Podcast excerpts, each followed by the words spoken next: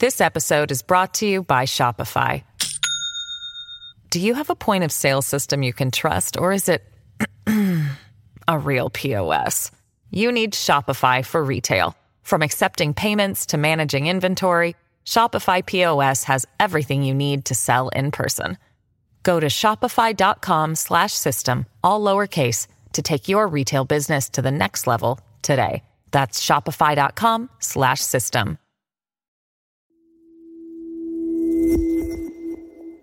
Hey, it's Ron. This episode was recorded before I launched Politicology when I hosted the Lincoln Project podcast on this feed.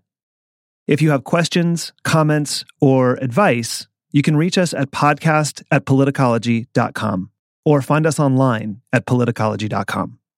Enjoy.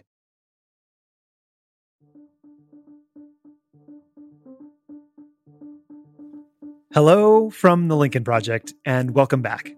I'm Ron Steslow. Before we get started on our roundup for this week, I wanted to let you know why we decided to change our name and artwork for the podcast. When we launched our podcast back in May, we wanted the name of the show to speak directly to people who might not know what the Lincoln Project is. So we decided to call it Republicans Defeating Trump, because that's what we're doing. But because of your overwhelming support for the podcast, and our mission to defeat Trump and Trumpism this November.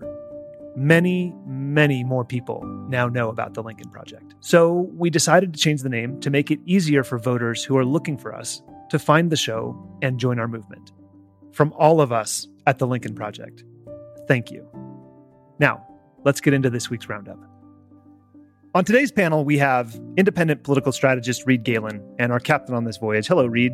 Hi, Ron veteran ad maker, Republican media consultant, and author of the New York Times bestselling book, Everything Trump Touches Dies, Rick Wilson. Thanks for being on again, Rick. And political strategist and MSNBC contributor who has worked with President George W. Bush, Senator John McCain, and Governor Arnold Schwarzenegger. Thanks for making the time again, Steve Schmidt. Hi, good morning, Ron. On today's episode, we're going to talk about Donald Trump's Rose Garden press conference turned rally, the coronavirus, and a drop in the stock market as a result of weaker than expected job numbers. So let's start with the press conference. On Tuesday, Donald Trump used what was billed as a press conference about the situation in Hong Kong to make a speech more akin to a campaign rally where he talked about a range of issues, including immigration, US Chinese relations, and Joe Biden. And following that speech, the Biden campaign spokeswoman, Kate Bedingfield, went as far as saying taxpayers should be reimbursed for abuse of funds for this spectacle represented. Steve, can you tell us about the history of the Rose Garden and how it's usually used by US presidents and, and why this in particular is newsworthy? Well, it's just totally inappropriate for a president to use the Rose Garden for a campaign appearance, just as simple as that. The Rose Garden, the White House, the Oval Office, this is the seat of executive power. This is the place where the President of the United States conducts their official duties from. It's not a backdrop for a campaign prop. And so in politics, the term Rose Garden strategy was coined during the Nixon race. And essentially, what it means is that a president campaigns covertly by using the power of incumbency in the office and the backdrop and the settings to make policy pronouncements that have a political effect that accrue to the benefit of the president. But you don't stand at the White House overtly bashing your opponent because that's not his house. That's our house including the taxpayers who vote for Hillary Clinton or Joe Biden. Well, I mean, I, it wasn't. Uh, Steve's right. The the tradition of using the White House and the Rose Garden is one thing, but Trump is you know, he transgresses over all of these things. But that performance was disturbing. It was awful. He was rat a tat tat, like machine gunning through this list of culture war complaints that that it read like the you know, the, the the Steve Bannon, you know, Stephen Miller, Steve Bannon, Seb Gorka fantasy book of you know the brown people are coming to kill you, and it was just uh, it was a sign. I think it, first off, he was absolutely just catatonic. He was just rambling through the thing. But the second thing that really disturbed me was this is a guy who knows he's in really deep water and has no clue how to navigate out of it at all. Mm. Do you think this was planned or did he just completely go off the prompter here? Oh no, well yeah, that was a, he was reading a he was reading from a document or, or on the prompter. I don't know where. You know, I, all I know is that he had a meeting with Rudy earlier in the day, and and that little circle of of the nationalist populist types um, that was their wish list for the campaign.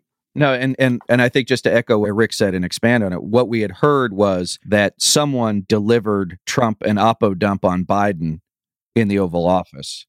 He then had a one-on-one meeting with Rudy for 45 minutes, then told everybody we're going to go do a press conference and basically just had like his his volcanic eruption of weirdness and ugliness um, because he just couldn't like he needed to go out on the attack and you have to understand ron that this is where i think this year is so dramatically different from 2015 2016 or really up until the you know up until the beginning of the covid crisis which was donald trump needs the sunlight or the klieg lights to function appropriately um, he needs that energy in order to keep going and when you deprive him of whether or not what metaphor you want to use, the sunlight or the oxygen of the media attention, um, he he becomes he he shrinks literally and figuratively.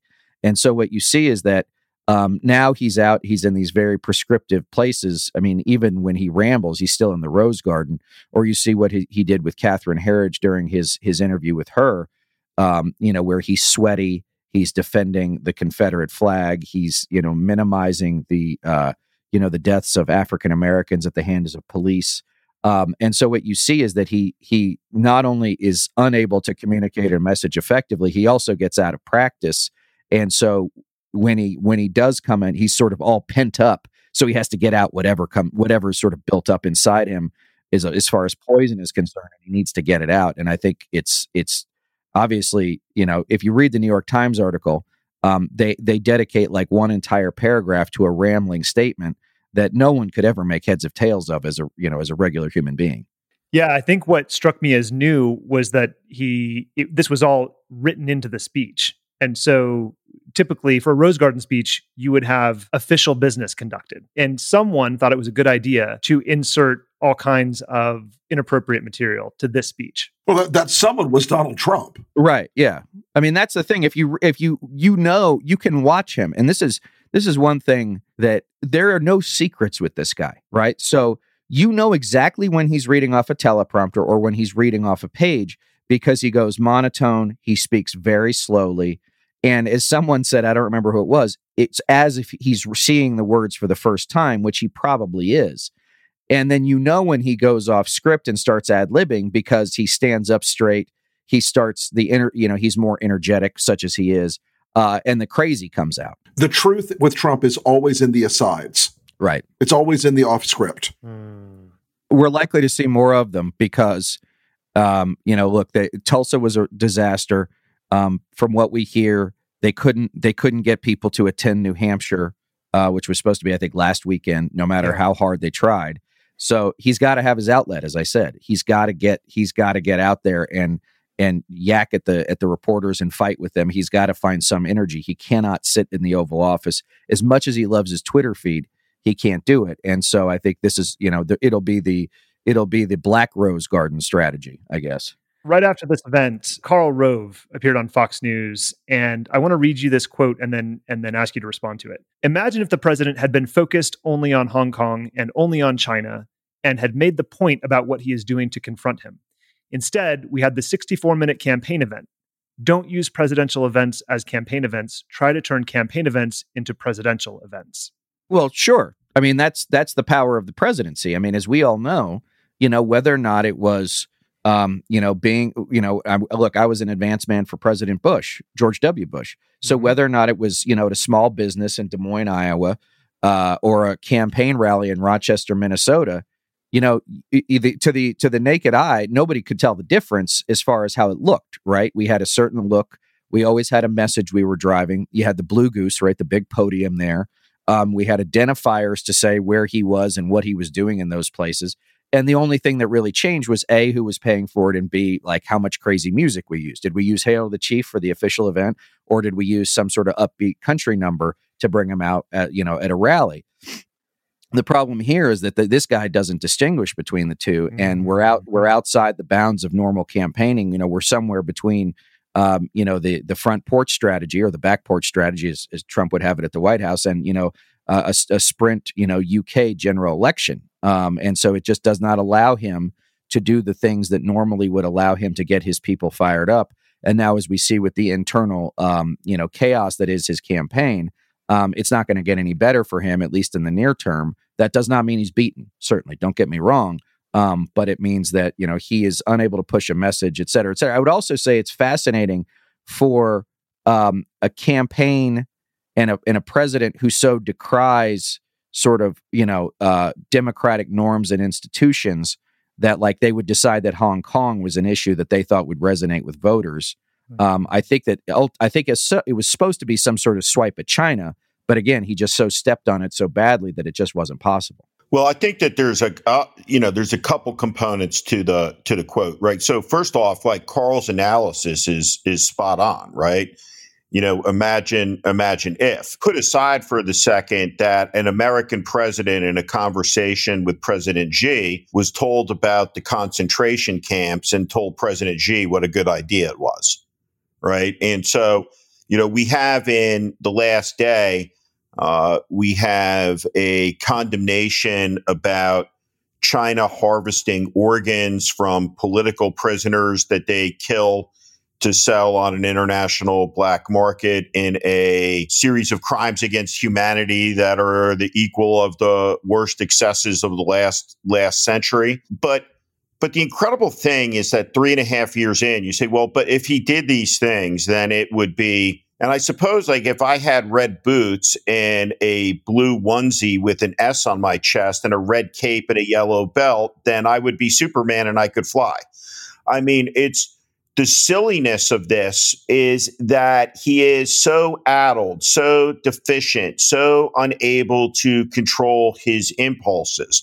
The idea that there's any capacity for him to function with any band of normalcy is as delusional a statement as anybody could possibly make right now. I mean, we we 150 thousand people in this country are dead. Kids are going to go back to school all over the world. Sports teams are playing. The virus has been eliminated in New Zealand. And it's not only has our government gone full banana republic, but the country is in the grip of some type of mass insanity where basic commonsensical public health measures have been politicized by a guy who tells us that there are such things as good Nazis and Klansmen who has stoked this cold civil war for all of these years. And the season of death where parents are overwhelmed, have lost any control over agency in their life because nobody knows what's going to happen with the education of children the economy can't be open. So many dreams destroyed, destroyed by the combination of incompetence and malice and malevolence of this man. And he sits behind the resolute desk, the desk that Winston Churchill sat on the side of with FDR, that John Kennedy sat behind, that Ronald Reagan sat behind with a assemblage of products from Goya. This is what this guy's doing in one of the great crises in American history. It is as shameful, it is as, as it is despicable. It is as unbelievable a, a spectacle as anybody could imagine, but it's real and it's happening. And the, the, the country's in great peril because of it. The Trump administration continues to struggle in responding to the coronavirus. According to the New York Times coronavirus tracker, 40 states and Washington, D.C. have seen a rise in new coronavirus cases in the last two weeks. Over the weekend, the Washington Post reported that White House aides have been circulating talking points attacking Fauci's prior statements about the coronavirus. This list of supposed errors Fauci made included comments about the severity of the virus and conflicting advice regarding wearing masks. White House trade advisor Peter Navarro penned an op ed in USA Today in which he criticized Fauci for his initial statements that the virus presented little risk. Fauci's apprehension for touting hydroxychloroquine as a miracle cure and for, quote, flip flopping on the use of masks. And then finally on Wednesday, Fauci reacted to the comments in an article in The Atlantic, claiming that these attacks were bizarre and nonsense. So, Rick, I want to go to you first because the use of flip flop as an attack on someone changing their position certainly isn't new in politics. But how did we get to the point where learning more information about a new disease that is ravaging the country is attacked as a flip flop? Because the people in the White House right now are a bunch of stooges who are engaged in the worst kind of, of abuse of the American people. They are framing the, the, the professionals and the experts who understand pandemics are a shifting target, who do who don't wake up every morning and say uh, this is locked in stone forever. That the heliocentric model is real. Basically, they are they are driven by a, a, frankly amoral and bordering on evil underpinning. They believe that the essential of Trumpism, and Peter Navarro is one of its great advocates, the essential base of Trumpism is to delegitimize expertise. It's to delegitimize people mm. who know what they're talking about because the dear leader is always right. You know, when Fauci, uh, he spent weeks fighting this quiet rearguard action against the president's complete crazy idea that we were going to, you know, inject Lysol into our veins or sunlight you know, into our bodies somehow, and and and promoting hydroxychloroquine over and over and over again because these guys read it on some internet site. Um, not because it was based in science. This is a really broader fundamental question in the era of Trump. Do you believe in hmm. expertise or do you believe in, in Trumpian instinct and gut and what you like? And, and, and in Trump's mind, it always redounds to something even worse, because Trump always asks the question, is he nice to me? Does he like me? Mm-hmm. That's the only mm-hmm. thing that matters in Trump world. Are you in the circle or not? So Anthony Fauci tomorrow could invent, could, could discover a cure for COVID and the Trump people would would slow roll it and they'd walk away from it. They pretend it wasn't real uh, until they could brand it with the Trump logo. So uh, you should familiarize yourself with the fact that Anthony Fauci and the CDC also have been sidelined. NIH and CDC have now been sidelined.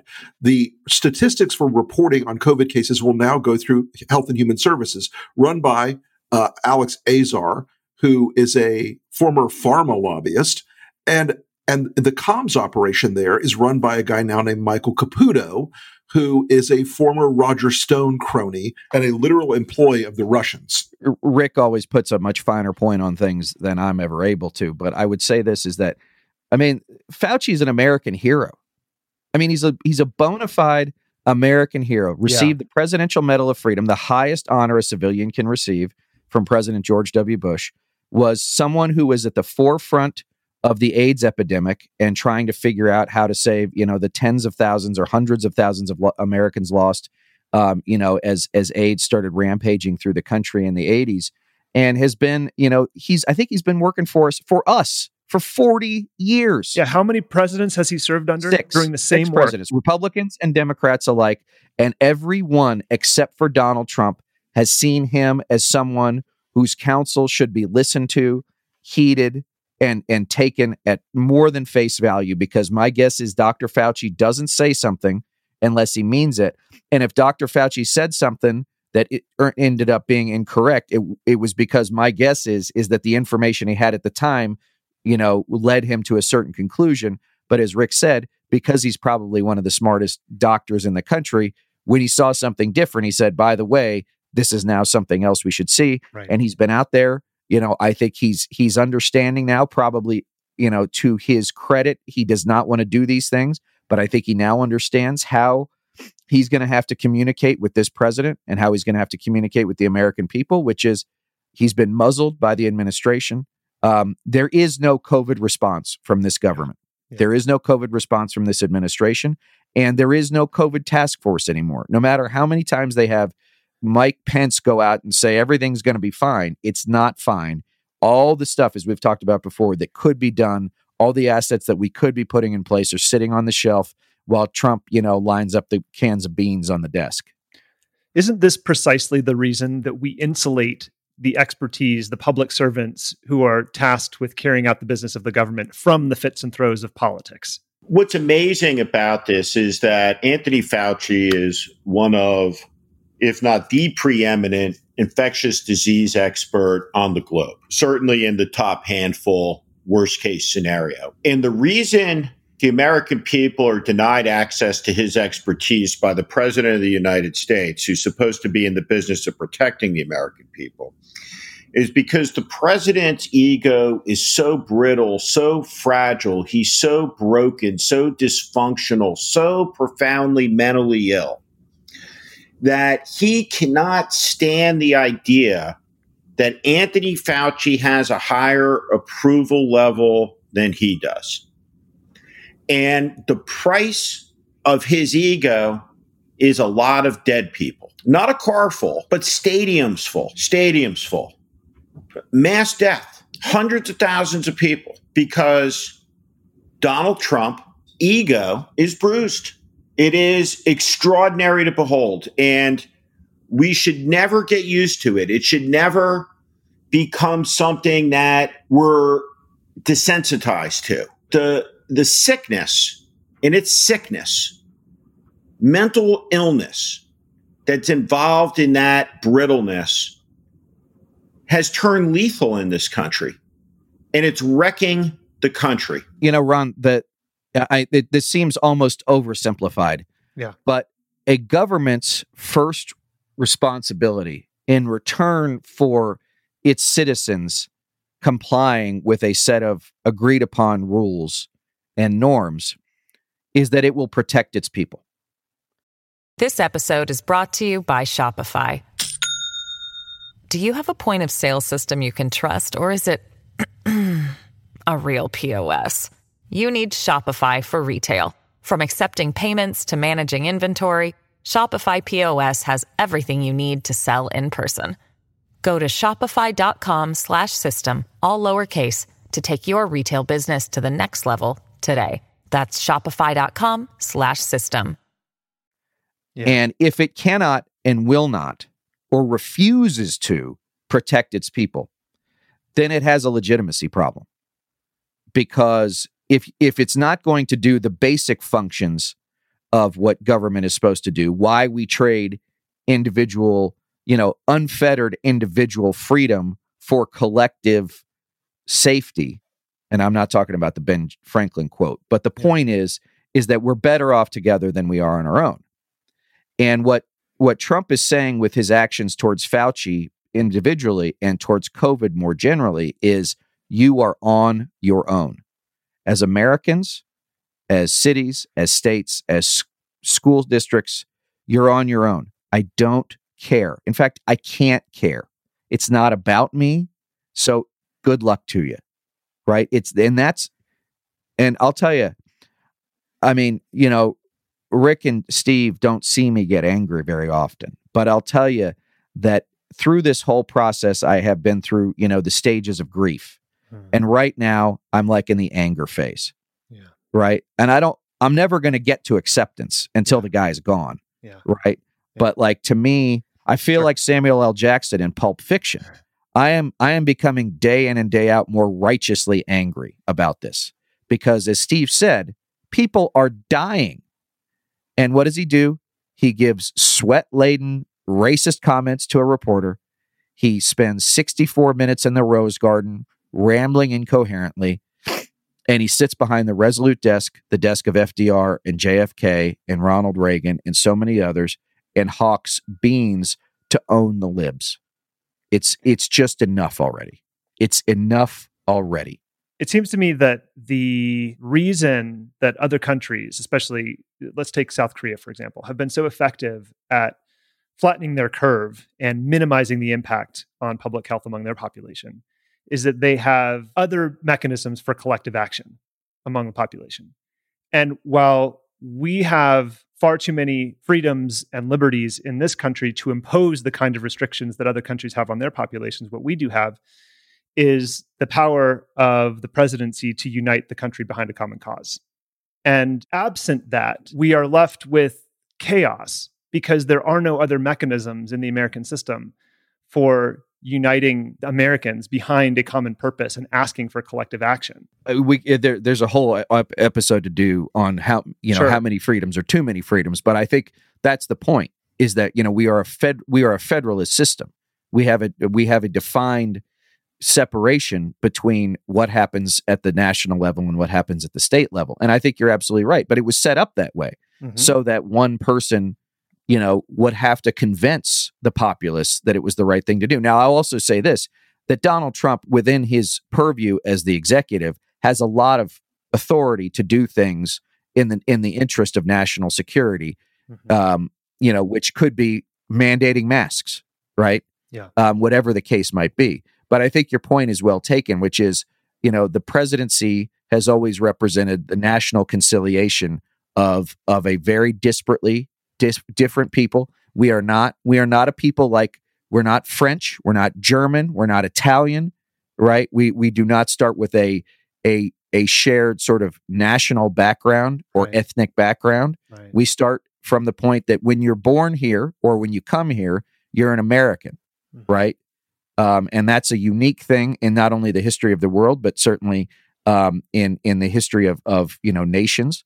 And so I think you're right, which is if Trump had said we're all in this together, right? We wouldn't see, you know, Miami Dade out of ICU beds. We wouldn't have a goon yeah. like Brian Kemp telling 15 counties in Georgia, no, you're not allowed to impose mask restrictions. Yeah. Right. Um, but he refuses to do that because to him, you know, it's the, it's not about all of us. It's about him. And I was wrong earlier. It's about that like probably truly 20% of the country for whom they have that symbiotic relationship, right? Which is they feed off of him and he feeds off of them. And it's a negative like energy loop. Um, but he's never going to do anything to, you know, to deny them their quote unquote personal freedoms. But again, personal freedoms only extend to the idea that you're free to do what you want so long as it doesn't affect me personally, right? I also I also think that it's a dangerous argument to take away from this collective experience that the problem is is we have too many freedoms and therefore that this was uncontainable and uncontrollable. And the reality is is the achievements of a free people a liberty loving people are extraordinary over the scope and scale of American history. We are the leading right. math and science country in the world. Our, our freedoms are a source of our strength, not of our decline. And right. the source of our decline is our imbecilic and idiotic president, um, who is just so profoundly unfit for the duties. And he stoked a cold civil war in this country. He's ushered in an era of insanity that's been abetted by some of the most corrupt and irresponsible corporations in world history, um, starting with the Fox News Corporation, um, that have poisoned the minds of the American people with a steady diet of nonsense. And we are where we are. We have a collective failure of citizenship to be each other's keepers, to look out for one another. But this isn't something that you can lay at the feet of a design flaw in the American system. This is something you can lay at the feet of the rancid, wretched man who we have the great misfortune to lead us through this grave hour of crisis for the country. And what it comes down to is that there's never been anybody who's been in a position of leadership ever, ever in American history who's failed as badly, performed as badly as, as Donald Trump. And it, it's a combination of all of his metastasizing weaknesses. It's the it, it's his intellectual deficiencies, his mental capacities, his uh, his physical decline, all, all of it. This toxic stew that has created a disaster out of whole cloth where none of this had to happen. But but it has nothing to do with our constitutionally guaranteed freedoms. It has everything to do with the failure of our politics. And when you look around at the Abbotts, at the at the at the Kemps in Georgia, when when you elect fools into these positions who are a combination of of uh, uh, of, of nuts and ideologues, uh, the result you get is what you see. You know, elections have consequences, and you know that's you know that's we're in this moment now for the American people. You know, which is it's we're at the wake the fuck up moment because we we don't have four more years to indulge this. Um, the country will not be able to recover from it. USA Today reports that 1.3 million new Americans have filed for unemployment this week to bring the total number of people who have filed to 51.3 million since the coronavirus outbreak began. The continued jobless claims, and that's all Americans still receiving benefits, totaled 17.4 million. Rick, we've obviously seen a sharp decline in economy oriented messaging coming from Trump and the campaign. Can Trump continue to say he's protecting your 401k? I mean, how does this fit into their their messaging? Well, no, you really you, look. One of the fundamental predicates of Trump was you may not like me. You may think I'm rough around the edges. You may think I'm crude and amoral and scummy and weird and abusive and grotesque, but I'm going to make the economy grow. I'm going to make your your retirement secure. I'm going to be this this guy who fights for the middle class. But when it came right down to it, the the lie was exposed from the very beginning of the tax bill. And I wrote about this in my first book uh, about a lobbyist that I knew who was in Mitch McConnell's office writing the tax bill. And I said, So, hey, is there anything in here that's going to be a political uplift or for middle class stuff? He goes, What the fuck do I care? That's why I'm here. You know, it took care of basically 150 uh, super high net worth individuals and the hedge fund and Wall Street banks, the hedge fund industry and Wall Street banks. And we're paying the price. We were unprepared economically. You know, we were on this stock market bubble, and this idea that the economy had been somehow reshaped by Trump was completely put to the lie when for three months he pretended that COVID wasn't coming. He pretended it didn't exist. He denied, he delayed, he deceived. He did all the, the mendacious things that we know Trump will always do. When that hit this country like a hammer, the, the, the economy has fallen apart. We are on the precipice of a Great Depression. And we've got his moron daughter out there saying, find something new. Well, oh, why didn't we think of that before the economy plunged into a black hole? Um, you know, just to, just in the last hour, we've heard that there are 1.3 million new claims for unemployment. It's not getting better.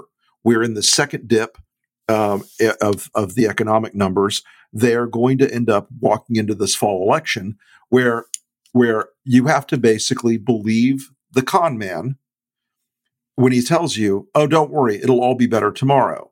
The check will clear. It's definitely going to be okay." It's not going to be okay.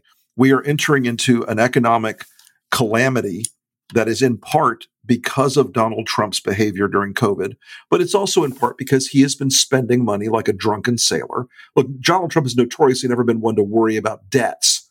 Um, and so we, we've entered into a period where his decisions, both on COVID and the broader economy, are going to cost us billions of dollars for for decades to come, trillions of dollars for decades to come, and it's been a disaster from top to bottom. You know, for all of the talk about programs and policy, you know, no economic no no no normal economy returns until and unless we slow the, the rate of covid infection and we mitigate its effects nothing else happens there's no yeah. there's no fancy new shiny you know economic program there's no vision for you know the 21st century the the whole ball game is mitigating covid that's it and until and unless that happens, no one's going to go back to work.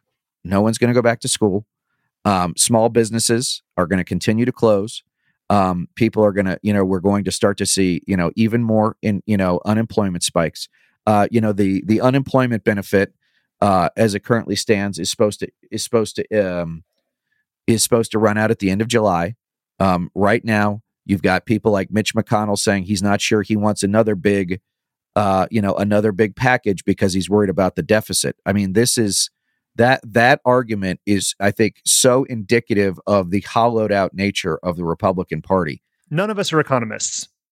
So, with that disclaimer, how do you all think this eventually begins to turn around? And I, the Reed, I think you began to get at that with the COVID response. But thinking well into the future, what what are we what are we looking for for the U.S. economy to to get back to where we are? I think it's a premature question. I mean, you know, the first rule of holes is when you find yourself in one, stop fucking digging.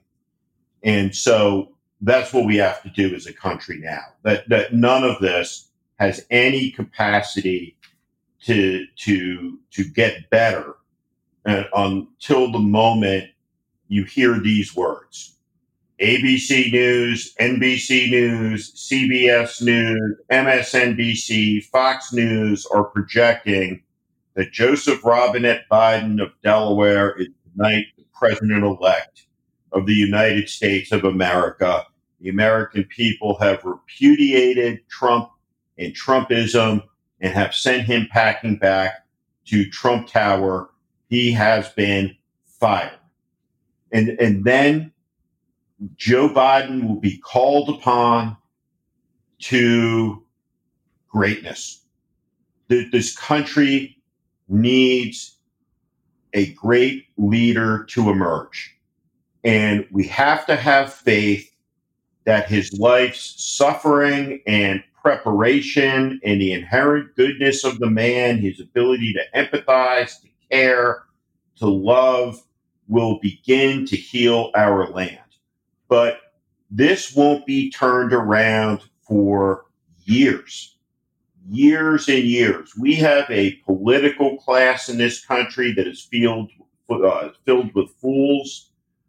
Uh, from Kemp and Abbott and to the collection of state representatives we see popping up on television celebrating their unwillingness to wear masks in supermarkets or other places and so the American people are going to have to tighten up their grip on the on the proverbial throats of the politicians who caused so much damage in this country. But the the, the work that, that is ahead to repair from this um, is, going to last probably, you know, for 10, 15, 20 years. You know, it's, it's a lot easier to burn down a house than it is to build one. Uh, one takes minutes uh, the other takes months. And that's what we're looking at as we as we consider all of this. Yeah, no, it's the it's the old uh, it's the old Sam Rayburn quote. Any jackass can kick a barn down. It takes a carpenter to build one. Right? We have the most we have the most egregious jackass in the history of the country sitting in the Oval Office at the moment. So um, the barns are going to burn. Yeah, he's an ars- he's burning. an arsonist. That's it. Yes. He's a political arsonist and he lives for it. Just like, I mean, you go back and you look at Bannon, right? Which Rick knows a lot more about the guy than I do. He's a Leninist. He says it. He's I'm not, a Leninist. Not, I want to burn it all down. Yeah, I want to burn it all down.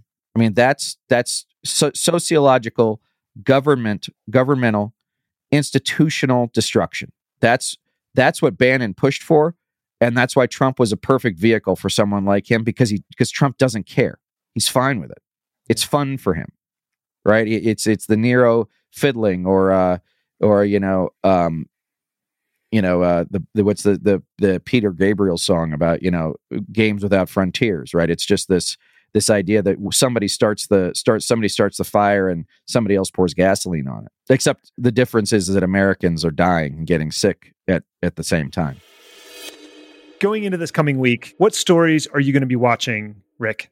I, I think one thing we're going to be watching uh, in the next few days is the shenanigans uh, inside the Trump campaign, because um, I'd like to uh, thank all the Lincoln Project uh, team members because we uh, we put a big one on the board this week. Uh, we I'm going to read the quote from the Wall Street Journal article today about Brad Parscale's firing. Drawing some concerns from Mr. Trump was a May advertisement from the Lincoln Project, a bipartisan group working to defeat the president in November. The ad suggested that the campaign manager was getting rich off Mr. Trump. Mr. Parscale has denied the accusations. Nevertheless, Mr. Parscale is out as Trump's campaign manager, and uh, we're going to be watching the chaos inside the, the, the, the Trump campaign because that is a, as my grandmother used to say, that's a bucket full of crabs and they are all going to be fighting each other for power there. Um, when we know that the real campaign managers are Donald Trump and Jared Kushner, but they're going to have a lot of internal trouble in the next seven to 10 days. As, as Reed and Steve can tell you, when a campaign manager changes out, um, the campaign goes off course very badly for about a week at the minimum. Reed, what are you going to be looking at this week? Again, I, I think it's going to be a continuation of spiking infection rates. Uh, for whatever reason, Republican governors unwilling to do anything about this, especially in southern states. Um, we should also remember that um, two things. Uh, one, that uh, Donald Trump said that the virus would go away when it got warm in April, um, and we're now in mid July. Uh, and secondly, that his son in law um, and and number one uh, major domo Jared Kushner said that the economy quote would be rocking and rolling by July. Um, so you know their their malfeasance is only eclipsed by their incompetence, and so I think we're going to start to see this, and I think we're rushing headlong. Uh, and I think it's going to be a horrible. It's going to be a horrible stretch of days for Americans, where we're going to have this convergence of, um, you know, continually spiking COVID rates and increasing death rate, more joblessness, and kids not going back to school right around like Labor Day. And I think it's going to be a brutal time for Americans. Steve, how about you? What are you looking at this week? I'm looking at um, COVID like everybody else. Um, I have three school age children, and you know the reality that they're not going back to school, the the, the, the loss of control over the ability to plan everything like everybody else is is something I'm acutely focused on. Um, be watching the the drama inside the Trump campaign also as the long knives come out for the new manager and the uh, uh, Lord of the Flies campaign continues continues to march on and un- unravel. Um, you know, in a really dangerous hour for the for the country and the and the world.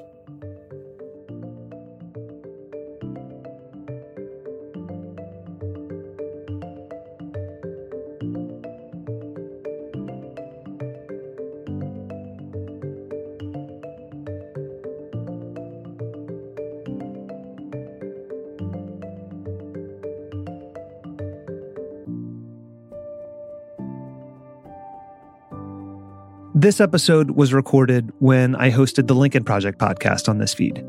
If you have any questions or advice, you can reach us at podcast at politicology.com. And please know that even if we don't respond, we read every email we get and we love hearing from you. If you enjoy the show, it would help us if you could rate and review us wherever you get your podcasts. I'm Ron Steslow. I'll see you in the next episode.